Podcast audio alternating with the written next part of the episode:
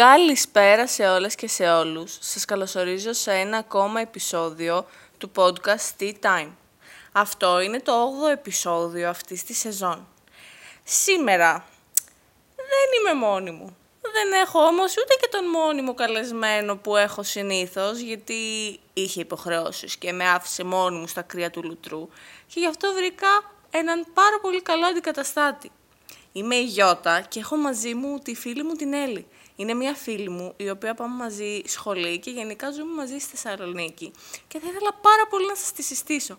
Και τι καλύτερο από το να σας τη συστήσω μέσα σε ένα επεισόδιο. Bonjour, είμαι η Έλλη, ένα από τα ιδρυτικά μέλη, θα έλεγε κανείς, αυτού του podcast. Λοιπόν, Έλλη, θέλω να μου πεις πώς νιώθεις που είσαι καλεσμένη σήμερα και είσαι εδώ μαζί μου.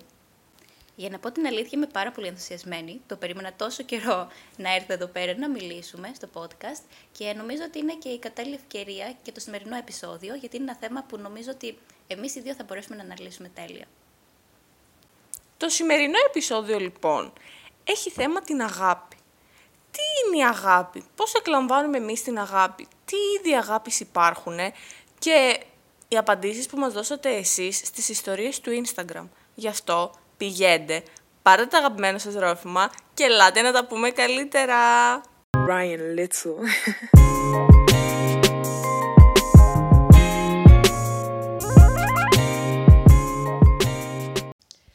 Με αφορμή τον μήνα Ιούνιο, που είναι γνωστός και ως Pride Month και το Pride το ξέρουμε γιατί ουσιαστικά προάγει την αγάπη για τη διαφορετικότητα, εμείς θέλουμε να κάνουμε αυτό το επεισόδιο για να προάγουμε γενικότερα την αγάπη όχι μόνο για το διαφορετικό, αλλά την αγάπη στους φίλους μας, την αγάπη στους συντρόφους μας, στους γονείς μας και γενικότερα την αγάπη σε όλο τον κόσμο που λόγω των δύσκολων συνθήκων που περνάμε με την πανδημία δεν ακούγεται και τόσο συχνά. Αρχικά θέλω να ξεκινήσω με τα είδη της αγάπης που υπάρχουν. Δεν είχαμε ιδέα ότι υπάρχουν 8 είδη αγάπης. Αν είχατε, πείτε το μας, για να μην νιώθουμε χαζές. Υπάρχουν 8 είδη αγάπης σε περίπτωση που δεν το ξέρατε και θα σας τα αναφέρουμε εδώ πέρα για να τα μάθετε κι εσείς όπως τα μάθαμε κι εμείς κάνοντας research για αυτό το επεισόδιο. Το πρώτο είδος που θα αναφέρω είναι ένα είδος αγάπης που λέγεται πράγμα. Πράγμα λοιπόν. Τι είναι το πράγμα; Πράγμα είναι η διαρκής αγάπη. Είναι η όρημη αγάπη η οποία εξελίσσεται μέσα στο χρόνο και κάνει ένα ζευγάρι και γενικότερα κάνει σχέσεις ανάμεσα στους ανθρώπους να είναι δυνατές. Το πράγμα λοιπόν εκδηλώνεται από το υποσυνείδητό μας.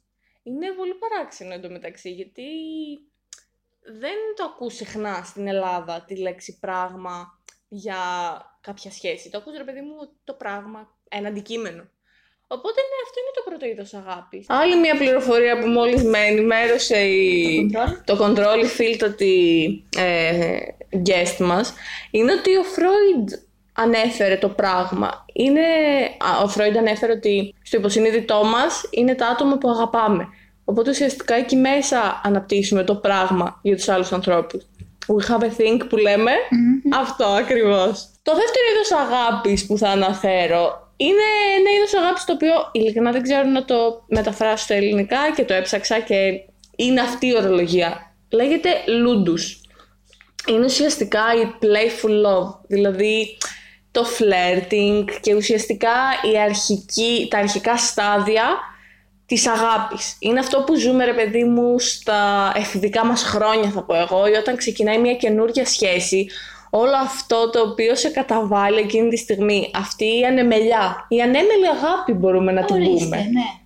Μπράβο. Τέλεια, η ανέμελη αγάπη. Η ανέμελη αγάπη είναι το λούντους. Ναι, το είδος αγάπης που μπορεί να εκφραστεί μέσα από τα συναισθήματά μας.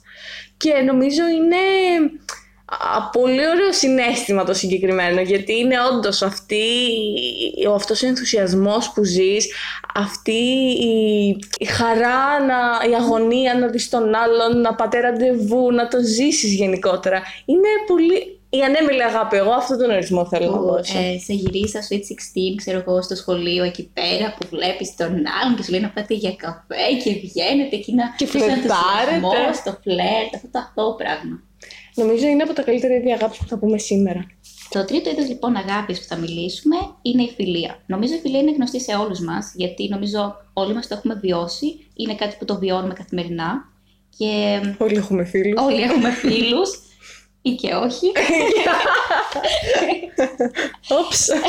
είναι ένα είδος λοιπόν αγάπης που δεν περιέχει ρομαντικά συναισθήματα και βρίσκεται μεταξύ σε φίλους είτε σε οικογένεια κιόλα. Είναι μεταξύ ανθρώπων που έχουν τις, τα ίδια ιδανικά και τις ίδιε αξίες και κάποιες φορές αρκεί να έχουν μόνο το ίδιο είδος μουσικής. Δηλαδή, είναι απολαμβάνει την παρέα του άλλου. Νομίζω πολύ το αναλύσαμε και νομίζω είναι κάτι που όλοι γνωρίζουμε. Και αυτό όμως που δεν γνωρίζουμε και αυτό που με έκανε ιδιαίτερα τύπο σε μένα είναι ότι παράγεται μέσω του μυαλού. Δηλαδή, είναι το είδος αγάπης που δημιουργείται πρώτα στο μυαλό και μετά το βιώνουμε. Φιλαυτία, λοιπόν, το τέταρτο είδος αγάπης. Και τώρα θα πω εδώ πέρα ότι δεν είναι το είδος αγάπης που όλοι γνωρίζουν. Γιατί το self-love δεν το κατέχουμε όλοι, θέλοντας και μη θα έλεγε κάποιος, ε, είναι όταν αγαπάμε τον εαυτό μας. Και είναι εύκολο να το λέμε, απλά είναι λίγο δύσκολο να το βιώνουμε. Και νομίζω ότι είναι από τα πιο δύσκολα είδη αγάπης, ώστε να μπορείς να το καταλάβεις πρώτα και μετά να το βιώσεις. Όταν λέμε λοιπόν self-love, η αγάπη προ τον εαυτό μας, ή φιλαυτία εδώ πέρα, είναι όχι απλά να αναγνωρίζεις την αξία σου ως άτομο, να αναγνωρίζεις τον εαυτό σου. Δηλαδή να καταλαβαίνεις ότι είσαι άνθρωπος και είσαι δημιουργημένος από όλα αυτά που είσαι εσύ, αυτά που σε κάνουν εσένα. Και είναι όταν γνωρίζεις τι είναι αυτό που σε κάνει εσένα περισσότερο, τι σε κάνει ένας άνθρωπος περισσότερο. Και όταν φτάσεις σε ένα σημείο που να τα καταλαβαίνεις όλα αυτά, νομίζω τότε θα μπορέσεις να έχεις αναπτύξει τη φυλακτία όσο μπορεί να αναπτυχθεί περισσότερο. Είτε να έχεις κατανοήσει το ρητό που γράφει στο ναό του Απόλω, να το γνώθεις αυτόν. Όταν γνωρίζεις τον εαυτό σου δηλαδή, φτάνεις στη φυλακτία. Και αυτό το συγκεκριμένο είδος αγάπης λοιπόν παράγεται στην ψυχή. Το οποίο είναι πάρα πολύ ενδιαφέρον, γιατί πρέπει να γνωρίσεις την ψυχή σου και να γνωρίσεις τον εαυτό σου. Και εν τέλει να τον αγαπάς. Και εν τέλει να τον αγαπήσεις. Μετά τη φιλαυτία λοιπόν που μας ανέλησε τόσο όμορφα η Έλλη και πραγματικά με έκανε να νιώσω πάρα πολύ όμορφα για τον εαυτό μου, θα σας αναφέρω τη στοργή. Η στοργή είναι ουσιαστικά η αγάπη που υπάρχει στην οικογένεια. Βέβαια δεν τη βλέπεις μόνο ανάμεσα σε μέλη μιας οικογένειας, μπορεί να τη δεις και με τον σύντροφό σου. Αλλά είναι η οικία αγάπη. Είναι της συντρόφισσας, συγγνώμη. Δεν βάζουμε όρια σε αυτό το podcast. Ε, είναι η αγάπη, η οικία αγάπη που θα νιώσεις με τους δικούς σου ανθρώπους. Είναι κάτι το οποίο ριζώνει μέσα σου και πραγματικά είναι αυτή η ιδιαίτερη σχέση που θα φτιάξεις με τους ανθρώπους που είναι η οικογένειά σου ή που μπορείς να ονομάσεις εσύ η οικογένειά σου. Είτε είναι όντως η γονή σου, είτε είναι κάποιοι φίλοι σου και έχεις δημιουργήσει μια τόσο όμορφη οικογένεια και νιώθεις εσύ όμορφα μαζί τους. Ε, από εκεί που παράγεται, από εκεί που προάγεται αυτό το είδος αγάπης είναι οι ίδιες οι αναμνήσεις μας. Μέσω των αναμνήσεών μας μπορούμε να φτιάξουμε τόσο ισχυρούς δεσμούς με τους άλλους, κάτι που μας συνδέει πολύ βαθύτερα και το έχουμε μέσα μας και χαιρόμαστε που το έχουμε ζήσει. Οπότε νομίζω η ιστορία είναι ένα πολύ όμορφο συνέστημα που μπορεί να βιώσει ο κάθε άνθρωπος. Και όποιοι δεν το έχουν βιώσει, νομίζω ότι είναι ένα συνέστημα που πρέπει να το βιώσεις προκειμένου να καταλάβεις τι εστί και όλες αγάπη. Οπότε, αν δεν έχετε οικογένεια, είμαστε εμείς εδώ. είμαστε εμείς εδώ να γίνουμε η οικογένειά σας. Let's be a family!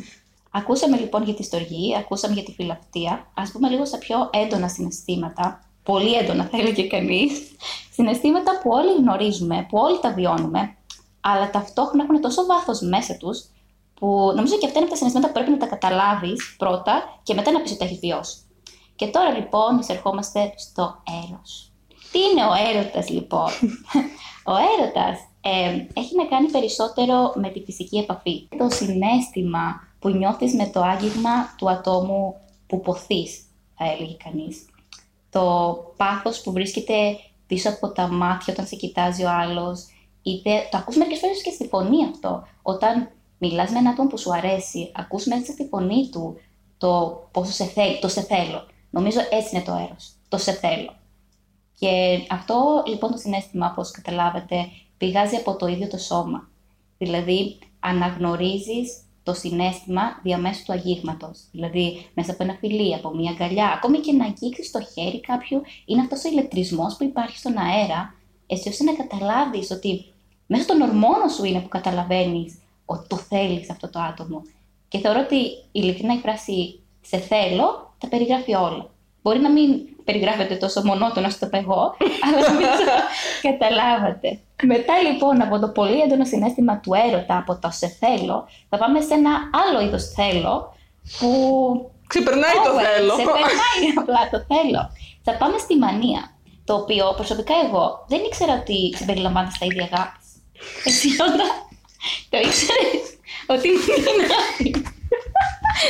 Η Γιώτα κλασικά πάλι πίνει το τσάι της ενώ κάνουμε podcast.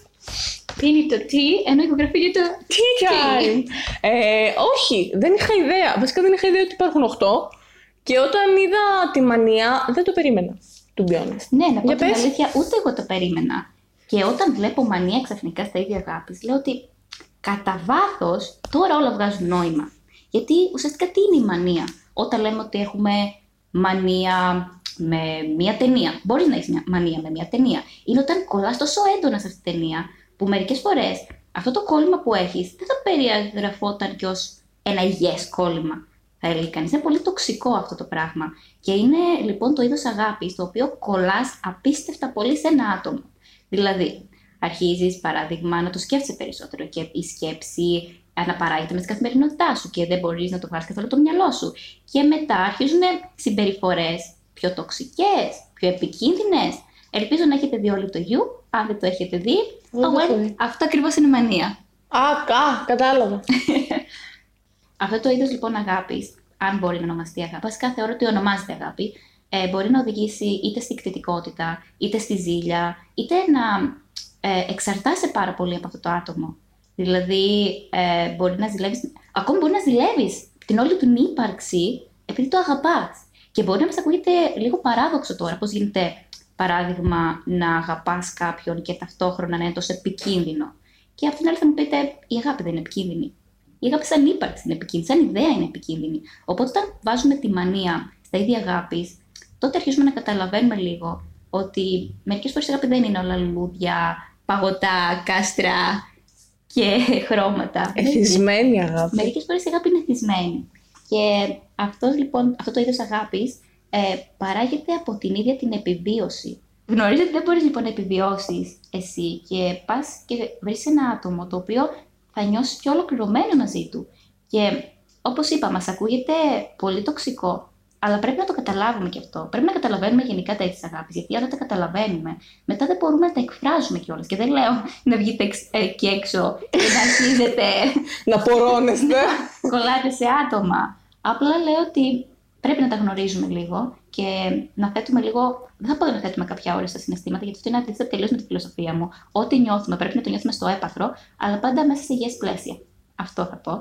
Και αυτό που διαβάσαμε κιόλας είναι ότι όταν δεν υπάρχει ισορροπία μεταξύ στον έρωτα και στο γνωστό λούντους, που το αποδέχει η φίλη μου η Γιώτα, τότε δημιουργείται η μανία. Δηλαδή, όταν η παιχνιδιάρικη, η ανέμελη αγάπη και ο έρωτας δεν συνδυάζεται σε ένα σωστό βαθμό, τότε μπορεί να δημιουργηθεί μια μανία. Αυτό που θέλω να πω επιπλέον για τη μανία είναι ότι δεν σας το λέμε προκειμένου να την αποφύγετε τελείω. Σας το λέμε απλά προκειμένου να αναγνωρίσετε τα αίτια που οδηγούν στη μανία. Να γνωρίσετε μερικές φορές ότι το να ζηλεύεις, παράδειγμα, ένα άτομο, ότι δεν είναι και το πιο υγιές πράγμα. Να... Γιατί ξέρουμε πολλά άτομα που ζηλεύουν τα άτομα τα οποία είναι μαζί. Και αυτό που θέλουμε να καταλήξουμε είναι ότι η ζήλια λοιπόν και η κτητικότητα και μερικές φορές η εξάρτηση οδηγεί στα πλαίσια αυτά, τα οποία ναι μεν μεταφράζονται ως αγάπη, αλλά θα μεταφράζονται και στη υγιής αγάπη. Γι' αυτό λοιπόν όταν αγαπάτε, να αγαπάτε στο έπακρο, να αγαπάτε με βάθος, αλλά από Με μέτρο. Αλλά πάντα να βάζετε το μέτρο μέσα σε αυτό. Πάντα μέτρο άριστον. Και για το τέλος αφήσαμε αυτό το είδος το οποίο είναι και ο λόγος που κάνουμε αυτό το podcast. Είναι αυτή η ίδια η αγάπη, αυτή η ανιδιοτελής αγάπη, αυτή η συμπονετική στάση που δίνουμε σε όλους και σε όλα. Δίνουμε τα πάντα μας στους άλλους κάτω από κάθε περίπτωση και νομίζω μέσα από αυτή την αγάπη, μέσα από αυτή την ανιδιοτέλεια που βγαίνει αυτή η αγάπη, γινόμαστε οι καλύτερες εκδοχές του εαυτού μας. Βέβαια, νομίζω πρέπει να έχουμε μέσα μας και λίγο φιλαυτία για να δώσουμε αγάπη. αν αγαπάμε σωστά και όπως πρέπει τον εαυτό μας, μπορούμε να γίνουμε τα καλύτερα άτομα και να μπορούμε να δώσουμε όλη την αγάπη του κόσμου χωρίς να περιμένουμε αντάλλαγμα. Αυτό το είδος αγάπης είναι και αυτό που προέρχεται από το ίδιο μας το πνεύμα. Αν έχουμε εκπαιδεύσει σωστά το πνεύμα μας και αν το έχουμε έτοιμο ώστε να δεχτεί και να δώσει αγάπη, νομίζω αυτή η ανιδιοτέλεια που προέρχεται από όλα αυτά μπορεί να έρθει με τον καλύτερο τρόπο. Η αγάπη ουσιαστικά δεν είναι κάτι φυσικό. Δεν είναι όπως είναι ο έρωτας που μπορεί να προέρχεται από ένα άγγιγμα, από μία ανάσα, μπορεί να προέρχεται από εμάς τους ίδιους. Είναι κάτι πολύ περισσότερο από όλα τα υπόλοιπα είδη που έχουμε αναφέρει. Και κάποιος θα έλεγε ότι περιλαμβάνει και όλα τα υπόλοιπα είδη που έχουμε αναφέρει. Δηλαδή η αγάπη καθ' αυτή περιλαμβάνει και τα 7 είδη που έχουμε αναφέρει προηγουμένως. Ένα συνδυασμός όλων αυτών. Και νομίζω πως με όλα τα προηγούμενα που αναφέραμε και μαζί με την αγάπη έρχεται και ολοκληρώνεται ένα πακέτο σχετικά με αυτό το θέμα που έχουμε πει. Ε, αυτό το επεισόδιο νομίζω δεν θα ήταν ολοκληρωμένο αν δεν αναφέραμε και τη δική σας άποψη πάνω στο θέμα του τι είναι η αγάπη, καθώς και στο τέλος θα πούμε και εμείς πώς εκλαμβάνουμε την ίδια την αγάπη και πώς μπορεί να τη βιώνουμε στην καθημερινή μας ζωή. Ε, ανέβασα πριν λίγες ημέρες ε, αυτά τα questions στο Instagram για να μου απαντήσετε εσείς και να μου πείτε τι πιστεύετε πως είναι η αγάπη. Και θα επιλέξουμε μερικά από αυτά και θα σας τα αναφέρουμε για να δούμε και να ακούσετε κι εσείς πώς εκλαμβάνουν όλα τα άτομα, τουλάχιστον αυτοί που μας απάντησαν, πώς βλέπουν την αγάπη. Μία από τις απαντήσεις λοιπόν που έχουμε είναι ότι η αγάπη είναι κάτι πολύχρωμο. Πολύ ενδιαφέρον άποψη, δεν νομίζεις; Ε, είναι ενδιαφέρον άποψη. Αν σκεφτείς ότι και το Pride έχει το ουράνιο τόξο. Έτσι λοιπόν συνδέουμε την αγάπη και με το Pride Month που είναι τον Ιούνιο και όντως η αγάπη θα μπορούσε να ήταν κάτι πολύχρωμο, να περιλαμβάνει μέσα τα πάντα, έτσι αποδεχόμαστε τα πάντα, το οποίο μας οδηγεί σε μία ακόμη πατσαπατήση που είχαμε, που είναι ότι η αγάπη είναι αποδοχή. Νομίζω είναι από τις καλύτερες απαντήσεις που έχουμε πάρει. Ότι η ναι. αγάπη είναι αποδοχή. Ότι ουσιαστικά πρέπει να τους αποδεχόμαστε όλους για αυτό που είναι, ε, χωρίς να λαμβάνουμε υπόψη μας κανένα χαρακτηριστικό τους. Ουσιαστικά να αγαπάμε το μέσα τους, έμφαση στο έξω, δηλαδή να βλέπουμε το μέσα και να αποδεχόμαστε το έξω και να αγαπάμε το μέσα. Δηλαδή αυτό που θέλουμε να πούμε είναι ότι δίνουμε έμφαση στο είναι και όχι στο φαίνεστε.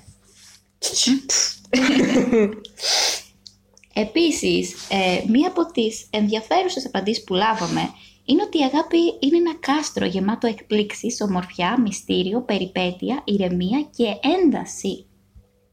Ε, κοίτα, αν το καλοσκεφτείς, ισχύει. Γιατί νομίζω ότι όταν είσαι με κάποιον άνθρωπο, θα σου πω τώρα για τον έρωτα, ο έρωτας νομίζω θα βιώνεις όλα αυτά τα συναισθήματα. Δηλαδή, θα ξεκινήσεις σαν κάτι πολύ ανέμελο και μετά μπορεί να έρθουν πολύ έντονα συναισθήματα, μπορεί να έρθει ο πόθος, το μυστήριο, να θες να γνωρίσεις τον άλλον. Έχει βάση πολύ αυτό που γράφει ε, το συγκεκριμένο άτομο νομίζω. Θα συμφωνήσω σε αυτό, αλλά παιδιά ήρεμα με το μυστήριο, ε, δεν θέλουμε ο έρωτας να γίνει μανία. Αυτό θα έλεγα. Πολύ βασικό.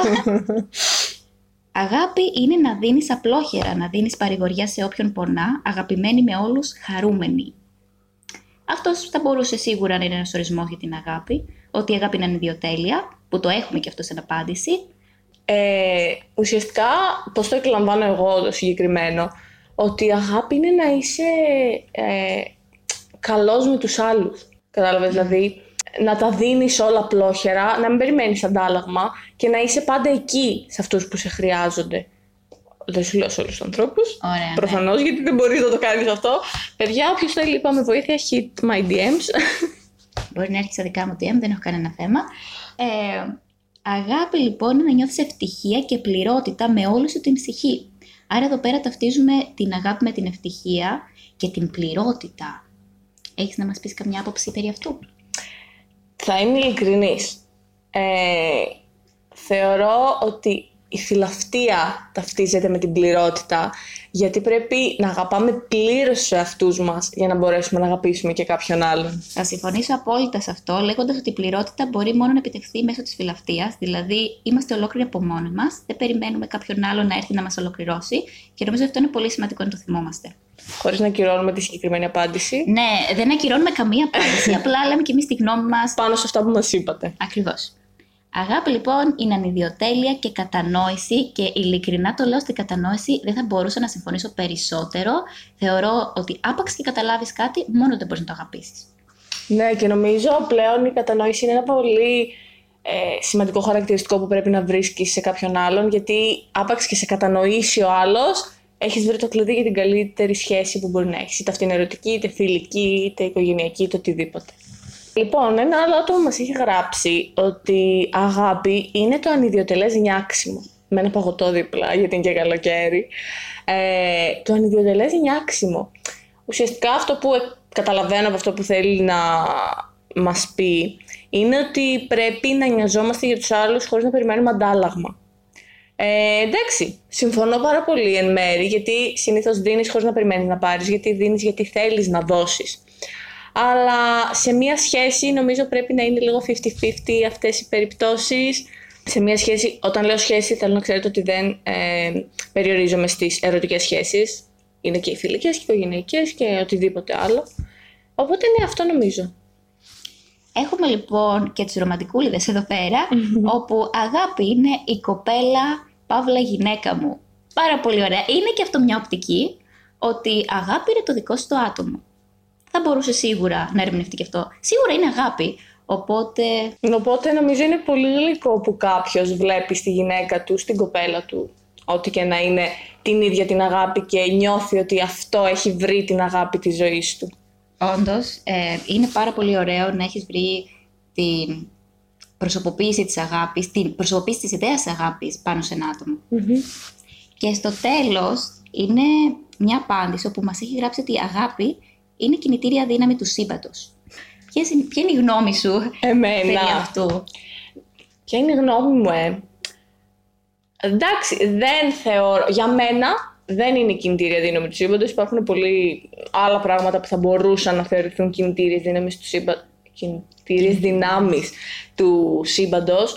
Αλλά νομίζω πως όπου υπάρχει αγάπη και κατανόηση θα πω, νομίζω πως όλα μπορούν να δουλέψουν πολύ καλύτερα.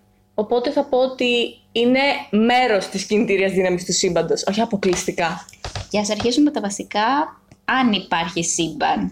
Ωπ, τι έγινε! Είμαστε στο Matrix. Δεν το περιμένω αυτό. λοιπόν, έχουμε και λέμε. Πολύ ενδιαφέρουσες όλες οι απαντήσεις. Εγώ τις λάτρεψα. Λάτρεψα να τις διαβάζω. Τις διάβασα πάρα πολλές φορές, είναι η αλήθεια. Ε, και δεν μπορούσα να επιλέξω ποια δεν θα πούμε και αυτό τις είπαμε όλες. Τώρα θέλω να μου πεις εσύ, σαν Έλλη, τι είναι αγάπη λοιπόν Έλλη, τι είναι αυτή η αγάπη; Θεωρώ πως ειλικρινά στο λέω είναι από τις πιο δύσκολες ερωτήσεις που μου έχουν θέσει ε, από όταν μου πρότεινε η Γιώτα να κάνουμε αυτό το podcast και έκανα αυτή την ενδοσκόπηση να δω τι είναι αγάπη για μένα, ειλικρινά δεν έχω ιδέα. Δεν νιώθω πολύ περιορισμένη στο να ορίσω το τι σημαίνει αγάπη. Δηλαδή, εγώ σαν Έλλη λαμβάνω τα πράγματα σαν ιδέες και λαμβάνω την αγάπη σαν μια ιδέα. Και άπαξ και την ορίσω κάπως, διότι περιορίζω όλα τα υπόλοιπα. Οπότε, τι είναι για μένα αγάπη, θα μπορούσε να ήταν ένας ζεστός καφές σε ένα παγωμένο πρωινό. Θα μπορούσε να ήταν να κάθομαι αγκαλιά με τον υπολογιστή μου μια κρύα νύχτα του χειμώνα και να βλέπω ένα αγαπημένη μου σειρά. Θα μπορούσε αγάπη να ήταν παγωμένο φαγητό όταν μιλάω για φαγητά.